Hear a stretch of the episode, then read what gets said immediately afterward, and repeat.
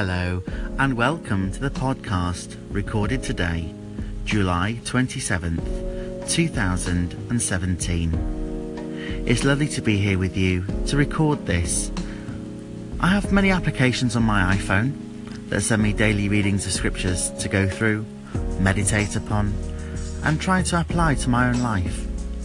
They give me words of encouragement, sometimes words of discipline as well. But the way I see it is, it's God showing his, in, you know, his infinite love to me. And not just me, but for all of us. And I feel moved to share some of these with you, to offer these words of encouragement, and maybe discipline, depending on how you take them. But the, the first scripture that came today that I must read is John chapter one and verse one.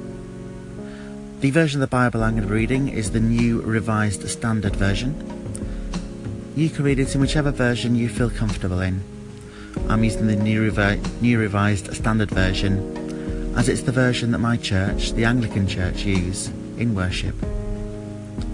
So John chapter one verse one, I'm going to read through to verse five.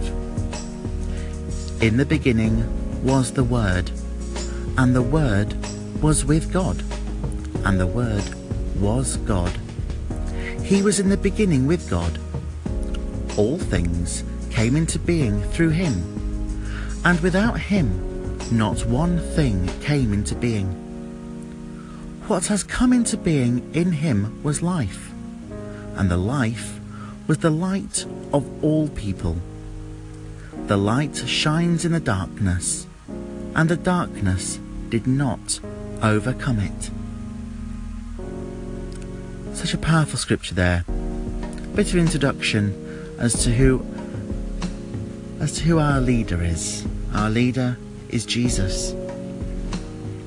He came to earth to experience what it was like to live as a human being, to see the trials we have to endure. And did he endure them himself? Yes, he did. And when we look to him, and look to what he did as a perfect example for us, I'd like to share with you now.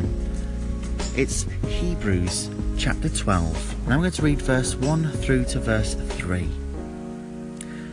Therefore, since we are surrounded by so great a cloud of witnesses, let us also lay aside every weight and the sin that clings so closely, and let us run with perseverance the race that is set before us, looking to Jesus, the pioneer and perfecter of our faith, who, for the sake of joy that was set before him, endured the cross, disregarding its shame, and has taken his seat at the right hand of the throne of God.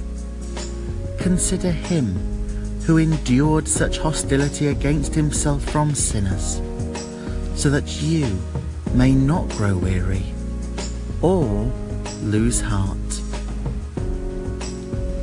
Such a powerful scripture there, that our Lord and Saviour Jesus endured such things, endured the cross, so that we can live today. When we are struggling with our faith, if we just look at this scripture, Hebrews twelve, one to three, it's words of encouragement, I find, that Christ himself went through the trials that we endure daily. But not only did he endure those, he endured the cross. He endured the cross. Verse three says, "Consider him who endured such hostility against himself from sinners, so that you, us, may not grow weary or lose heart." I would just like to offer a final prayer to conclude today's mini-sermon, as it were.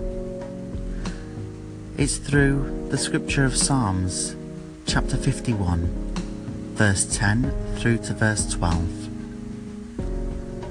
Create in me a clean heart, O God, and put a new and right spirit within me. Do not cast me away from your presence, and do not take your Holy Spirit from me. Restore me to the joy of your salvation, and sustain me in a willing spirit. Just a final scripture there, just to, as a prayer to our Lord, asking for him to sustain us in a willing spirit in all we do on our journey with him, for him. Glory be to the Father, and to the Son, and to the Holy Spirit, as it was in the beginning, is now, and ever shall be, world without end. Amen. Until next time, God bless you.